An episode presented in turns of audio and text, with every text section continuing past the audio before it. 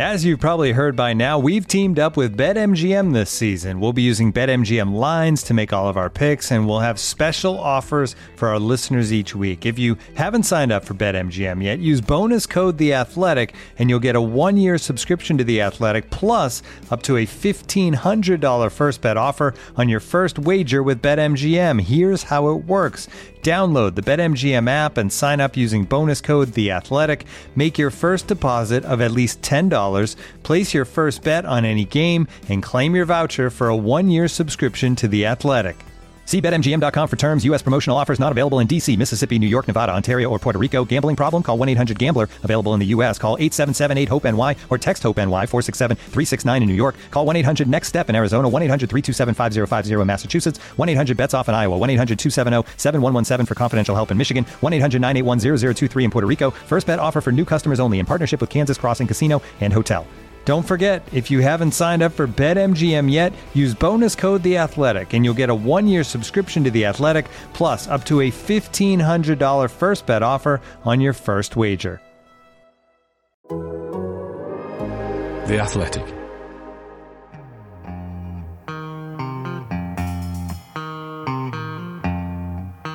The only way to score is, of course, to play with a handbrake off. Hello, I'm Ian Stone. This is Handbrake Off, the Arsenal podcast, brought to you by The Athletic. We'll talk about the very tiny blip in Arsenal's fortunes, or major setback as Sky Sports called it, the 1-1 draw away at St Mary's, and we'll look ahead to the busy period coming up before the World Cup. Our guests this morning, Art De Roche and Adrian Clark. Morning. Good morning. Hello. How are you? Morning. Night. Yeah, I'm doing all right. Thank you very, very much. Before we talk about yesterday's game, today, 24th of October, marks 18 years since Arsenal's 49-game unbeaten Premier League run came to an end at Old Trafford when Mike Riley didn't give us anything. You think the referee was bad yesterday, ladies and gentlemen? Go back and have a watch of the tape of Mike Riley refereeing us at Old Trafford in 2004? Yeah. Oh my God, what an awful, awful night. I was there. Were you there, Adrian, by the way? No, I wasn't, but I was very deeply unhappy with the officiating. I can believe and what went on. But I did love those games. I did love those United Arsenal games. Yeah, me too. They were theatre. Me too. Yeah. Art, you were like a child so I'm not going to ask you if you were there. But of course, you do know about the Battle of the Buffet, where Cesc Fabregas allegedly threw a slice of pizza at Sir Alex Ferguson. I say allegedly. Didn't he admit it? Well, anyway, we thought we'd ask, if you had been present, what buffet item would you have thrown and at who? Now, you can choose anyone. It doesn't have to be someone in that team. So if you want to throw a buffet item at a player or manager now, choose one. Art, what about you? The first item that came into my mind was a panini, because you could kind of launch it like a javelin. So it seemed quite practical, but I just can't decide on who. So I think I'd just launch it and whoever it hits, it hits. Right, okay. Okay, fair enough. Generally, just chuck it in the direction of opposition players or managers. And quite a fancy buffet, Adrian. A panini, by the way. I was going to say. I haven't gone as fancy as that. I'll be honest with you. What have you got? I've got two. The first one's a little bit derogatory towards Ruud van Nistelrooy because we used to call him Old Horseface, didn't we? So he'd maybe chuck some carrot sticks in his direction. I think he would appreciate that, but. By the way, listener, if you should know that everyone's face is either a horse or a plate, right? That's the basic way it works. Some people have faces that come out a bit. I'm definitely one of them. Some people have faces that are sort of more plate-like. So everyone's a horse or a plate. Ruud van Nistelrooy, definitely a horse. Definitely a horse. But my main throw. It's quite an easy one, really. It is towards the referee for being so pro Manchester United. I think he'd given 8 penalties in his previous 8 home games at Old Trafford. He was the archetypal homer, and he bought this decision. You know, it was clearly manufactured from Wayne Rooney. Wayne Rooney diving, yeah. Yeah, exactly. So for being such a chicken around Sir Alex Ferguson, I would definitely throw a chicken drumstick or two in Mike Riley's direction. I think it might hurt as well a little bit. I think it might.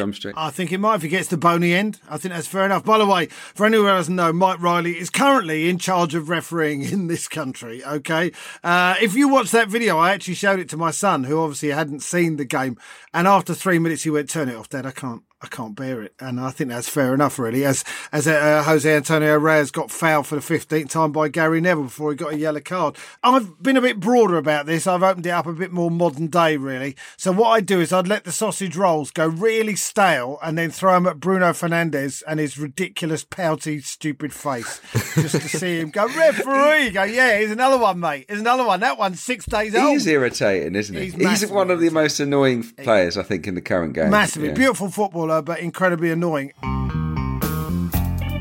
We were a bit with the handbrake at time.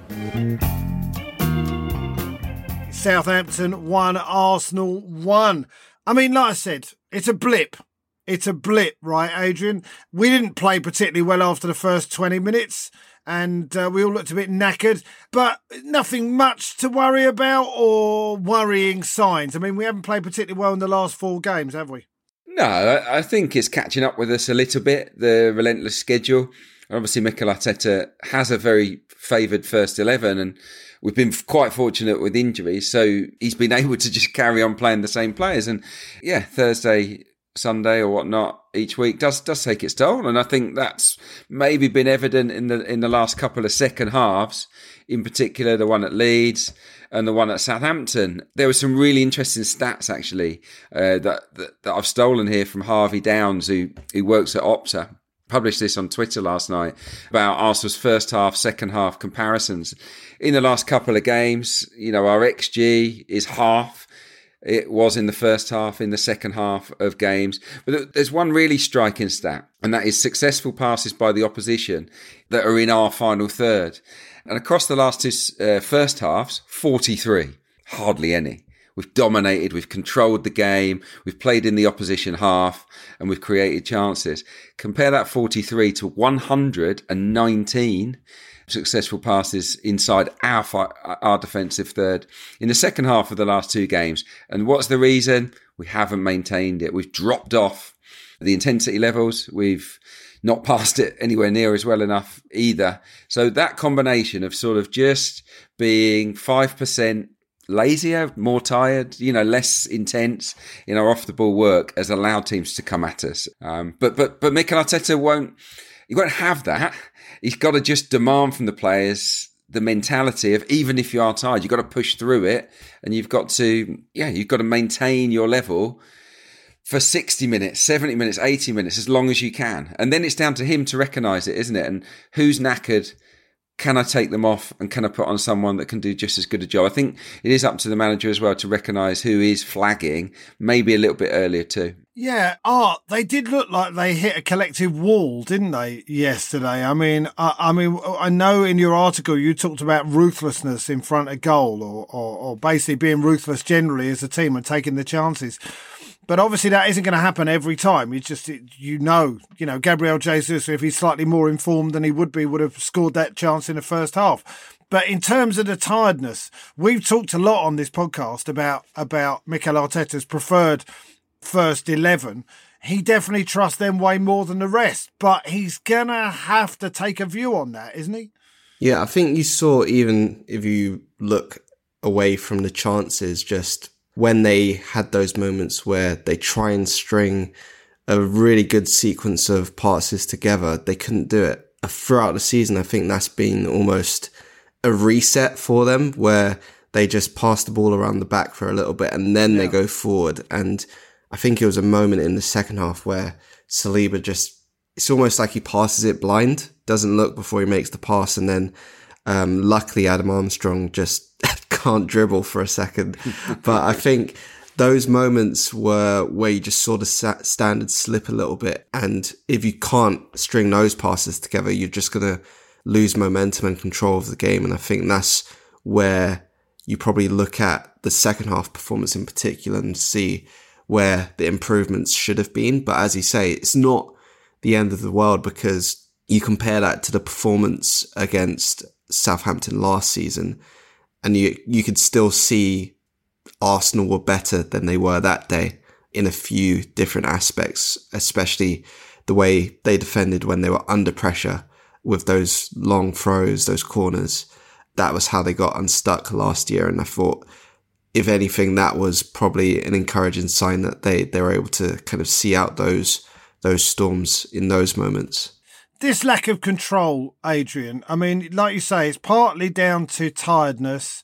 I think we can all see that. Maybe also partly down to how Southampton switched it tactically, which you could perhaps explain to us. But do you not think also the manager has to take some responsibility and perhaps act a little bit earlier than he did?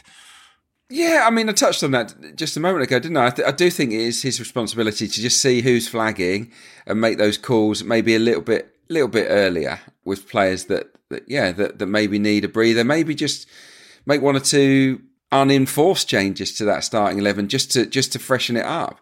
I think a lot of coaches do that, and it would lift, I think, players that have been on the sidelines to get that chance. So we can't do anything about the schedule, but we can do something about the way we manage the schedule of those individual players. So I think that'll be something to look at. Maybe we'll see a few more changes away to PSV. I know he won't want to give up that game because we win at PSV and or we draw. Can really, or draw. Yeah, exactly, or draw, and we're nailed on to win the group. So, but personally, I would probably make a few more changes against PSV and certainly leave Partey at home, maybe leave Saka at home. I would also leave Gabriel Jesus at home, yes, just to give him a breather. It's fine margins. We should have won that game based on the chances we had in the first sort of 55 minutes. But ultimately, I think we were so poor really in that second half that you can't grumble at the draw. And in a way, it's a draw that we wouldn't have got last season. I think that's the best way to view it. I think that's where Art's coming from. Let's just take the point, accept the fact that we didn't play that well in the second half and move on. On the goal, I just wanted to mention that. Their goal? Their goal. So it starts with the goalkeeper. It really outlines what we're talking about just being that 5% off. Because we go to press and we don't press well enough. We're 2 yards off. And we get caught. And we get caught, and there's a dummy. It's a really good dummy from Southampton's point of view. And what it does, it pulls Saliba to right back, and it makes Ben White end up in the centre-half position. Obviously, he's comfortable with that, but in that moment, he wasn't. And as the move attacks, Armstrong makes this untracked run diagonally right through the heart of our midfield. And the reason he's free is because we play 4-1-4-1 and because Thomas Partey is the rock in there. And what happened, he was the one that went out to close the player, gets done by the dummy. And this is the danger of playing with one anchor. Because Xhaka's already committed. He's high up the pitch pressing. It leaves that big hole. And this is potentially a problem for us moving forwards, and other teams will look to exploit that. They will want to drag Partey away from the middle. And when that happens, people like White and Saliba have just got to be a bit better and a bit more aware, because as that move developed, Saliba hesitated, ended up taking the man at the far post. White hesitated and didn't even look at Stuart Armstrong on his run where he should have done, and he goes into the box and scores. So that, for me, was a goal that was great from Southampton's point of view, but slightly worrying from our end because other good teams will look to replicate that, and we've got to find a way to cope with it. On the other hand, though, Art, when you see in the first half, I think it was, when Partey intercepted one of theirs and gave it to Ødegaard, who put Jesus in, who did a little wriggle and got a shot into the side netting. You know, when Partey wins the ball high up the field like that, we're in, aren't we? Yeah, it's a very high-risk game, and I don't think it's a bad thing. I feel like when you look at the Man United defeat at Old Trafford, obviously that was Lokonga playing in the middle there, and you saw, I guess, the drop-off in just understanding of that position between him and Partey, because Arsenal, again, they tried to play high as they have done throughout the season, and that's not the problem. The problem is just when you get those finer details a fraction wrong, because then that's what opens up the space. So for me, I think, as you said, Ian, there is a definite plus side to it, because when Arsenal do win the ball, in those positions, they tend to move it really quickly and get into the final third and get a shot off. But then it is just about how do you manage those situations when teams are able to play through, which I guess they haven't had as much practice at because they've been very efficient in the way they've defended quite high up. Yeah, it is risk and reward. But what we can fix is maybe Thomas Partey's decision making. And on the game at Old Trafford, it was Sambi. For the two United goals and obviously for the Southampton goal, our main defensive anchor is caught wide ahead of the ball. So I want us to carry on pressing. I don't want us to change the system necessarily, but Partey himself has got to maybe sometimes say, you know what, let them have it out wide. That's not going to hurt us there. They'll hurt us down the middle. So, yeah, I think he's just got to be a little bit more disciplined. I mean, he has been, hasn't he? He's been tremendous. It's a developing team as well. We forget that they are, it's all come together this year and it's been absolutely fantastic. And there are going to be bumps along the way.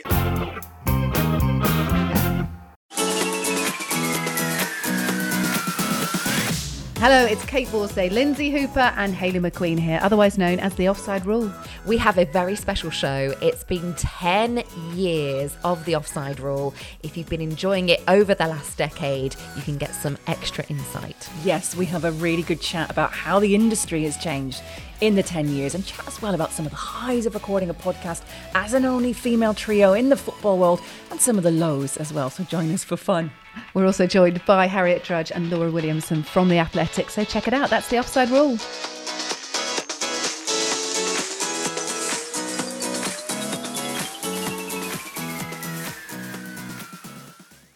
Looking for an assist with your credit card but can't get a hold of anyone? Luckily, with 24/7 US-based live customer service from Discover, everyone has the option to talk to a real person anytime, day or night. Yep, you heard that right. You can talk to a real human in customer service at any time. Sounds like a real game changer if you ask us. Make the right call and get the service you deserve with Discover. Limitations apply. See terms at discover.com/creditcard. Looking for an assist with your credit card but can't get a hold of anyone? Luckily, with 24/7 US-based live customer service from Discover, everyone has the option to talk to a real person anytime, day or night. Yep, you heard it right. You can talk to a real human in customer service anytime. Sounds like a real game changer, if you ask me. Make the right call and get the service you deserve with Discover. Limitations apply. See terms at discover.com/creditcard. White's cross. Oh, what a hit!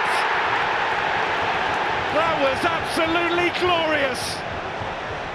The Xhaka finished with his right foot against PSV on Thursday. Let's talk about Granit Erling Haaland Xhaka, as we now call him, free scoring. That was some finish, wasn't it, by the way? I mean, added to the finish he got on Thursday night against PSV and then the one yesterday. He's having a great time and right-footed as well. I mean, who is this man that is playing in the centre-half midfield? This imposter.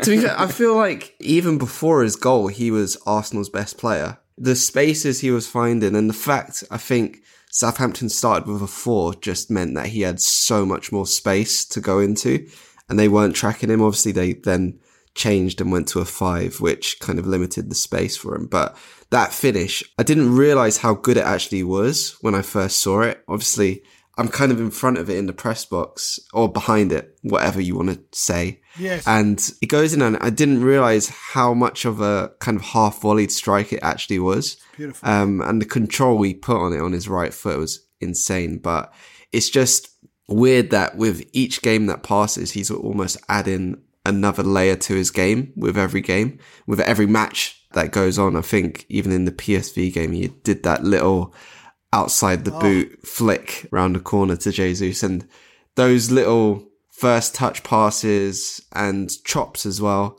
you've seen, I think, you're seeing someone who's confident, and hopefully that confidence stays despite the draw at Southampton feeling like a loss. The other person I wanted to mention as well, Ben White. Did he pick him out, by the way, Adrian, do you think? I mean, it did look like he actually looked up and had a look and saw him coming in. I mean, he planted it. I mean, yes, the finish was fantastic, but that was some cross from Ben White. It was, yeah. I talked about this on the Breakdown Live. There was just a little corridor that opened up for him, and it wasn't a very wide corridor.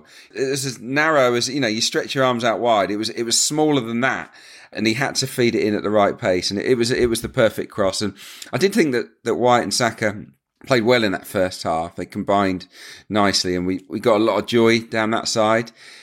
On the other side, not so much because of the imbalance. And yeah, I just think on reflection, maybe Tierney should have started the game. A lot of people have said that because of his overlapping. And I thought he looked pretty decent when he came on as well. It's the balance. Yeah, I mean, he was very close to making the assist. Obviously, he overran the ball. It was just a fraction over the byline, wasn't it? Would have been a wonderful setup for Marten Ødegaard. I do think that the Tomiyasu selection was tailor-made for Martin Salah out of the game. But as a first pick ahead of Tierney, I'm not so sure.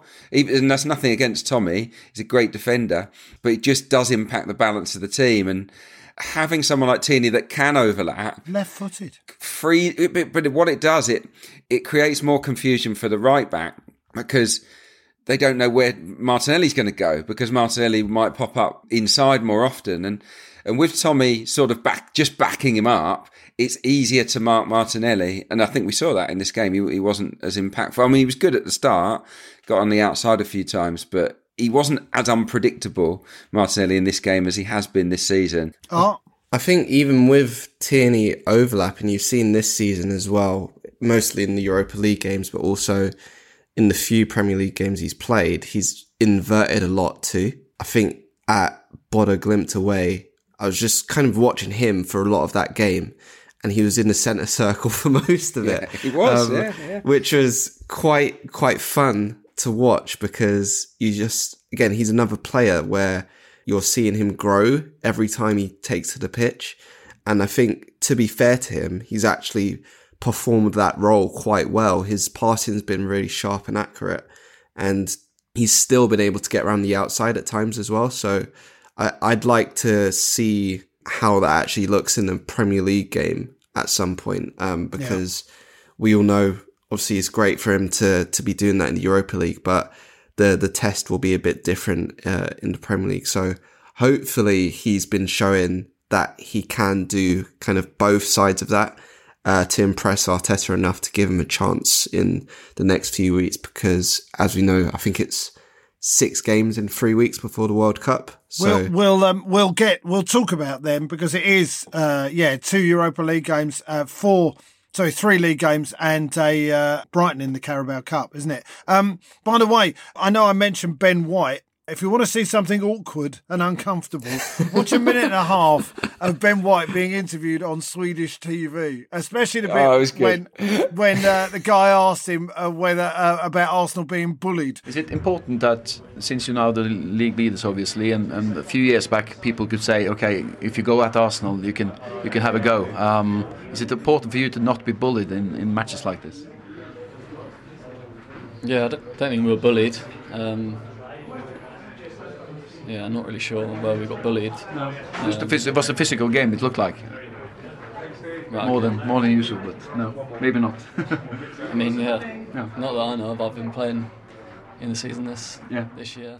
Ben White looks like he's never been bullied in his life. I mean, first he wasn't having it, was he? He wasn't having it, and I like that he wasn't having it as well. I don't think they did bully us. I mean, we'll get to the refereeing. I do want to talk about the refereeing. No, I do, Adrian, but I don't want to make it the focus of what happened yesterday because in the end it was a slightly disappointing performance and you can make a case, a very pretty strong case, for the draw being the right result. We probably deserved to win on the balance of chances, and if we'd have got some refereeing decisions, we would have won, I believe, particularly the penalty on Jesus. But it wasn't about that. I think this podcast, we can't be coming on here every week going, that referee was rubbish. Having said that, he was absolutely terrible. And I've seen him ref before. Has he done us before, Art? I think I've seen him, but I don't think he's done one of our games. And I saw him for another game, and I thought he was terrible then. I certainly haven't changed my opinion. We didn't get the balance of the decisions, did we? Adrian? No, I don't think so. The thing that annoyed me the most about Robert Jones in the game, there was the way that he allowed Southampton central defenders to manhandle Gabriel Jesus.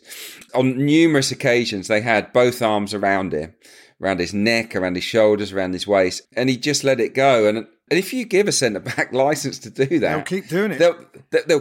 They'll keep doing it, but B, they'll push their luck and they'll be even more aggressive. And they were, and he continued to let them get away with it. That's my main gripe. I go against the grain with a lot of Arsenal fans here, I wasn't convinced it was a penalty on Gabriel Jesus. To be honest. But because of the jump from Gabriel Jesus, I think if he goes down more naturally... You can maybe, if he falls forward, for example, as if he's been bundled over, then I think there would have been a more sympathetic view from VAR. But he jumped away in a very unnatural way. And I think on the back of what happened with that Liverpool penalty, the Liverpool incident, the furore around that, I think he paid the price for it there. So for me, it wasn't a penalty, but I know that the majority of Gunners would disagree. But I think they've got their red specs on, personally. Yeah, no, I agree with you, because I saw people put the picture up of Jesus being held by Lianco, wasn't it? They said, oh no, it was the other guy, the newer guy whose name I forget now. And then there was a picture of Scott McTominay holding on to Jorginho in the midweek game. Now, I think that was more of a stonewall penalty than the one on Gabriel Jesus, but it wasn't just about that. By the way, he did referee our 2-1 home win over Villa earlier in the season when he didn't give a penalty to Bukayo Saka when Tyrone Mings did a similar thing. And then Bukayo Saka also sort of jumped backwards a little bit and didn't get the penalty for that. Obviously, don't jump backwards with this referee. Lads, this is Robert Jones. Make sure you make it look more obvious. But this thing, going back to that interview, Art, about how the umbrage that Ben White took over the fact that this Swedish TV interviewer would dare to suggest that we were bullied. I mean, I like that attitude from him. He's probably the best personality, I think. When you're looking at someone, obviously it's a very small window we get to see Arsenal players' personalities in these kind of interviews, but I think he's someone who just thrives in uncomfortable situations.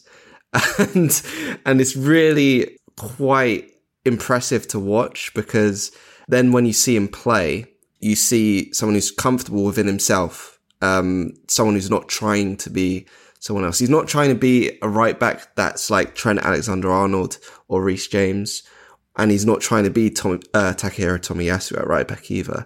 He's just playing as Ben White plays, and I think with that you see then in his interviews he's very straightforward, very dry, very and I just think that kind of contributes to even more kind of love towards him, because he's not taking any, I'm not sure if we're allowed to swear on here, but I think we understand the point you're making. You understand the point. Totally. So yeah, I think out of everyone, he's probably the funniest just to see in those situations, because he is such a quirky personality. He's strong. I think he's got a strong personality. I've had audience members like that who'll just sort of stare at you because they want to. And there's not many that I can't outdo, right? I will crack him up with something. But Ben White, you think will be a hard nut to crack, don't you think, Adrian? Yeah, I do, yeah. No, it's good to have personalities like that. And, yeah, strong opinions. And has his own opinion, and he's not going to be a follower. He's not a sheep, is he? But yeah, he clearly thinks about football as well. I think that shines through when you hear him talk. He's an intelligent guy. I think, in my opinion, he seems quite football smart for sure. And and that's probably why he's been able to adapt to this new role so seamlessly, because he's willing to embrace new instructions, new ideas. But he's a player, isn't he, Adrian? That's the other thing. I mean, if Gabriel Magalhaes, right, who I really love, and I genuinely do. I think he's great, and I'm so glad he signed a new contract. If he was playing at right back, I would be concerned. I don't think he has the physicality. But Ben White, he looks like he can play in that position. He's a footballer, and this is why I'm a little bit mystified as to why Gareth Southgate doesn't seem to rate him, because he's a very cultured. No, but I know, but he's a very cultured footballer. In the Championship, and I know the Championship is a big step down, but he was known really as just a ridiculously accomplished footballer, not just as a really smart defender. He just stood out for being oozing quality on the ball.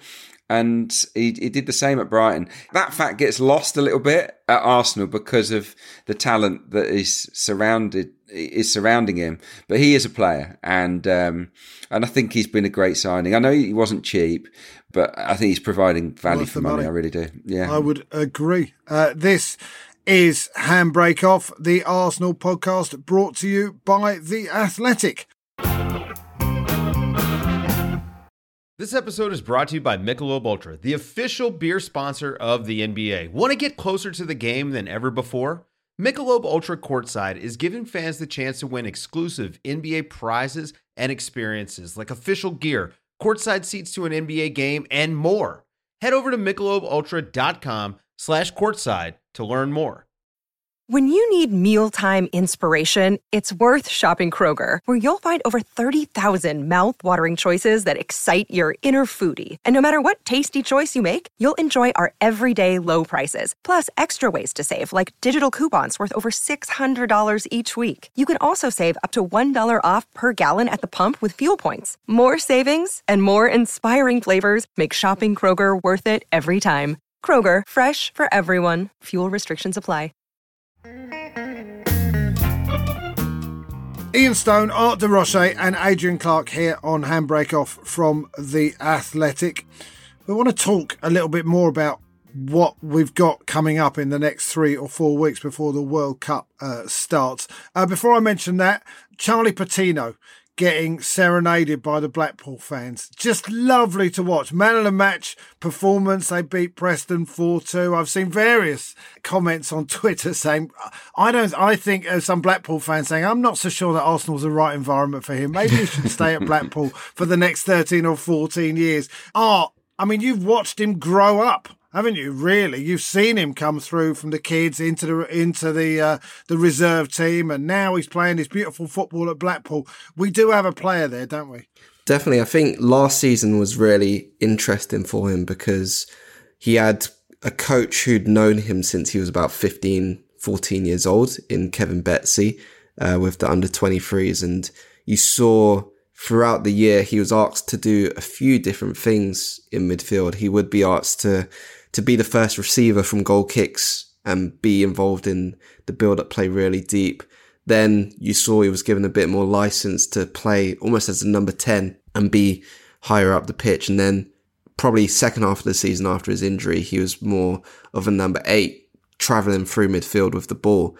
And I think being exposed to all those types of, I guess, demands in midfield are probably been very beneficial for him going into first team football, because then if he's asked to do any of those things by Michael Appleton, he has the experience to do it, and we all know that he's got the quality to do it as well. I think just the big thing for him was coming through that little setback that he had with an injury, ankle injury at the start of the season, and getting some regular first team football, and then you can finally see that kind of consistency come through, because it's not just been, I guess, the goal and the assist that he got against Preston North End that have impressed, but he's also had really good overall performances in recent weeks, and it's just quite good to see that Arsenal have trusted Michael Appleton again with another loanee, and it's worked, because I think it was 2 players they sent to him at Lincoln. They've also trusted Blackpool in the past with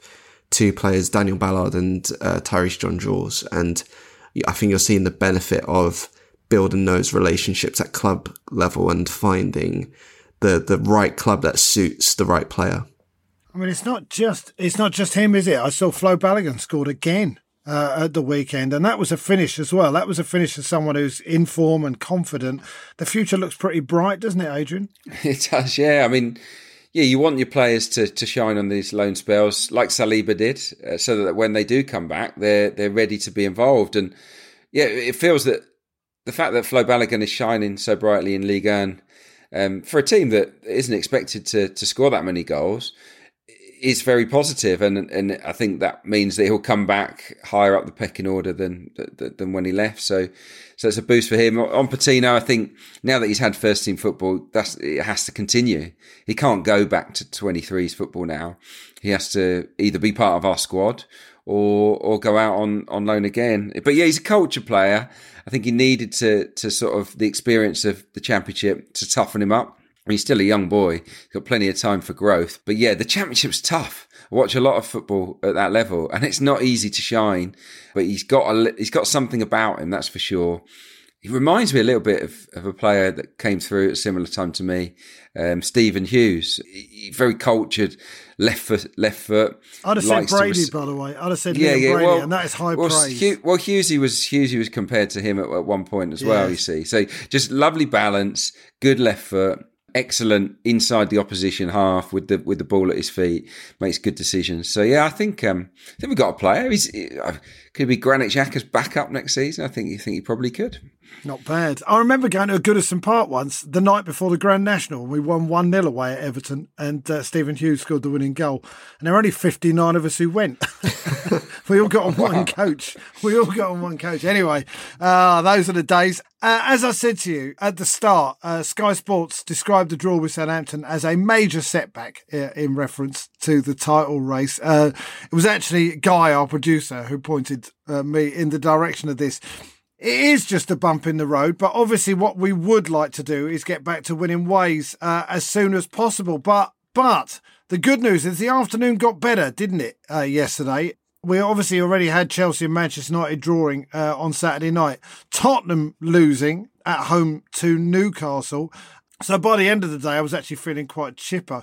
But have our aims and ambitions changed given the start of the season? I mean, is it still just Europa League, win the Europa League if we can, or certainly get as close as possible, and get in the top four?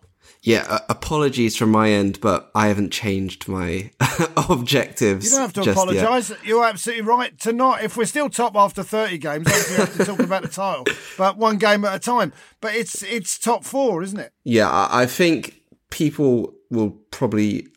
It's probably just Arsenal fans, I feel, that have been reluctant to say they've changed their kind of ideas. I know a lot of people have been making the title charge stuff's mostly been jokes from Arsenal fans, I feel. Mostly. Who genuinely thinks that we can get more points than Manchester City this season? But I think when you look at this stage of the season anyway, it's all about just building a good foundation to have a platform in the second half of the year.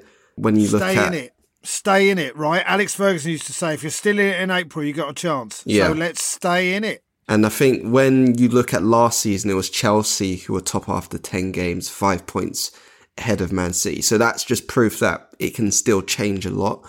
But as you say, I think the kind of standards that were set in the first 10 games were very good. And if you can kind of hit the reset button now during this kind of stretch towards the World Cup, then they'll put Arsenal in a very, very good position. We got 6 games, as I said. We've got PSV away in the Europa League and Zurich at home. And then we've got 3 Premier League games, Forest at home, Chelsea away, Brighton at home, and Wolves away and Brighton at home in the Carabao Cup.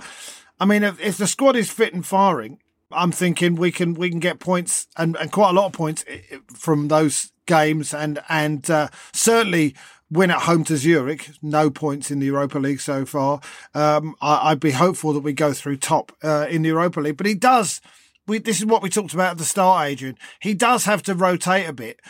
Where is the rotation? I mean, you said it earlier, didn't you? You were saying leaving Jesus at home, playing Eddie up front, away at PSV, leaving Thomas Partey at home, playing Sambi in that position. Could we do more than that? Yeah, I think so. I mean, this is Zinchenko coming back, so he can potentially come into the side. I would consider bringing him back into the team in Granit Xhaka's position at PSV and play Kieran Tierney at left back. I think that would effectively work on a number of levels. It gets Zinchenko up to speed. It gives Granit a little bit of a breather. I would definitely leave Thomas Partey at home. I thought he looked tired in that second half, and he's such a key man, absolutely integral. We need him to feel good. We need him to feel good ahead of Forest. We need him to be fresh for that Chelsea game because he'll be huge in that for us. I wouldn't play Thomas Partey in any of the cup games. I'd just play him in the 3 league games between now and the World Cup. Probably something similar with Saka as well. And yeah, I just think we can afford to. We're going to win the group. in Europe. So I think we can afford to take a risk or two in those two games. Where else can we rotate? I think Saka and Jesus are the two that stand out. I think Nketiah and Marquinhos can come in and, in Europe and that's absolutely fine. Or Fabio Vieira can play out wide. Yeah. What about Marten Ødegaard? In the centre? Because I was surprised he took him off, because I still think, even when we're not playing that well, he's still a wonderful footballer and some of the things he can do and open up defences. And I don't think Vieira's at that level yet. No, I agree. I think Ødegaard in the Premier League has to play in all those games. I don't think he's as in need of a rest as Saka or Martinelli. I do think, I have to say, that choice Arsenal made in the transfer window not to sign an extra forward that can play out wide or down the centre is coming back to bite us a little bit. You can see that now because Saka and Martinelli have had so much football. Marquinhos is obviously a rookie in that position. Eddie Nketiah isn't a wide forward. He's a centre forward.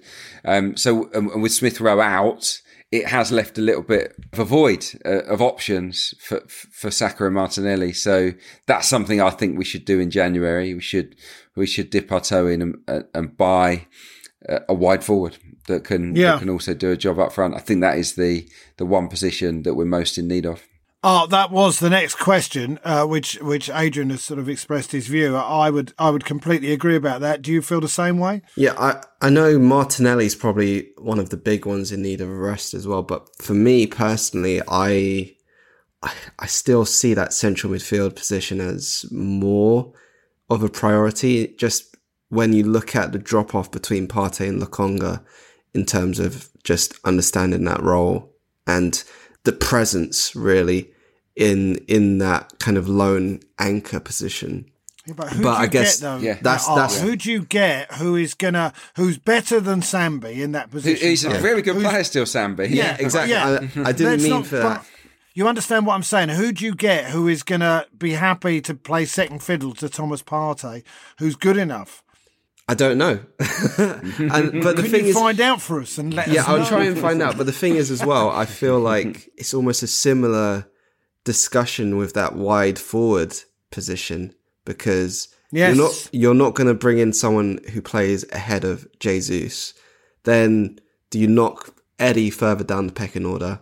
Then you've got Balogun coming back in the summer and you've got Smith-Rowe coming back after the World Cup, who's obviously not that type of player, but plays out wide too in a slightly different role. So it is kind of a headache, which I guess that's why Edu and all those guys are paid so much to kind of figure it out. But for me, I just see that midfield area as a bit more important, I guess. Yeah, in terms of control. Well, it is a conundrum because you look at this squad and there are only two or three players off are properly challenging for the title, I think. And obviously, if they became available in January and you went, right, we're splashing out 150 million £150 million and we're going for it. Obviously, I'm saying that a lot of fans are going, oh my God, that is because you want to strike while the iron's hot, because there is an argument, Adrian, as the last season we missed out on top four because we didn't do exactly that in January. Yeah, no, definitely. You've got to throw your weight around.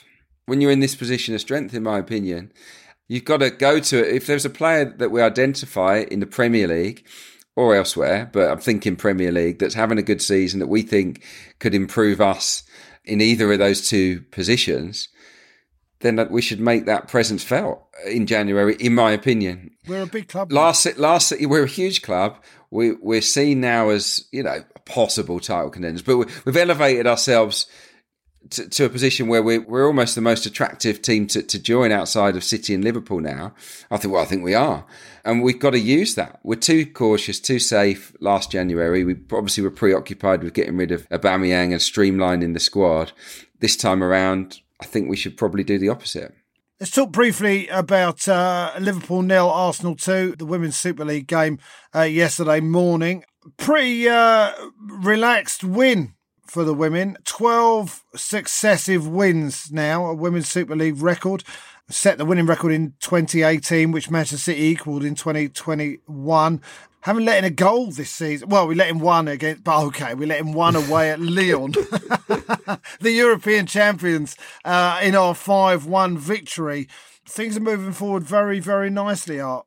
Very nicely, and I think what's really interesting from the past week, so both the Liverpool and Lyon games, is how they've been able to just throw Freedom Arnhem into the midfield and play slightly differently. Good finish that as well, yeah. Very good finish. I think having that option of someone who's able to travel with the ball just will help them a lot more when they come up against those big European teams.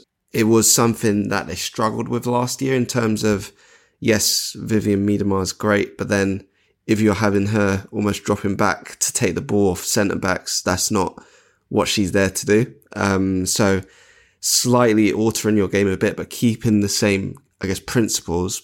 I think they're doing that really well, and hopefully they're able to kind of continue that momentum through the coming weeks. And they've obviously got another big Champions League game at the Emirates on Thursday coming. Yeah. Was it a record 10th WSL clean sheet in a row as well? Yeah, so basically every time they keep a clean sheet now, it's going to be a record, because they set the record on 8 against Tottenham, extended it to 9 against Reading, and now 10 against Liverpool. I saw some of the game yesterday. I watched the first half an hour. I had to nip out for a bit. And when I came back, it basically was the same game. I mean, Liverpool were hardly in our penalty area. So yeah. I saw the stats, 15 shots inside the box to Liverpool's 4 shots inside our box. It tells a story. On the defence, by the way, obviously we've got the 2 first-choice centre-halves out at the moment with Williamson and Raphael. So Steph Catley and Lotta Woodward-Moy centre-back at the moment. So well done to those girls too. Great. Let's have a song to end. My song is based around the men's team. I should say this right now, but we'll go to you first, Adrian. I'm keeping it simple. I'm going to go with Bon Jovi. Keep the faith. Keep the faith. Chill out a little bit. Yeah, exactly. It's exactly. 1-1 draw away at a game we lost last year, by the way. Don't let your love turn to hate. That's one of the lines. You've got to keep the faith. You know you're going to live through the rain. Obviously, it's been pouring with rain. You're going to have these days where you're just not quite at it. Man City have these days. Liverpool have these days. It's part of a season. So let's just chill out and keep the faith. What you got for us, Art? Out the Way by Yeat, because Southampton away is always terrible. Get that out of the way. And I feel like now that that's out of the way, I can probably be happy for the rest of the week. Yeah, I remember going to Southampton away once on New Year's Day. And we're on the train at 10 o'clock and everyone's got a hangover. And somebody went, give us an eye. And the whole train went, oh, shut up. Now it's too loud. The thing about Southampton is it's not far enough away and it's not close enough to make it comfortable, a comfortable trip anyway.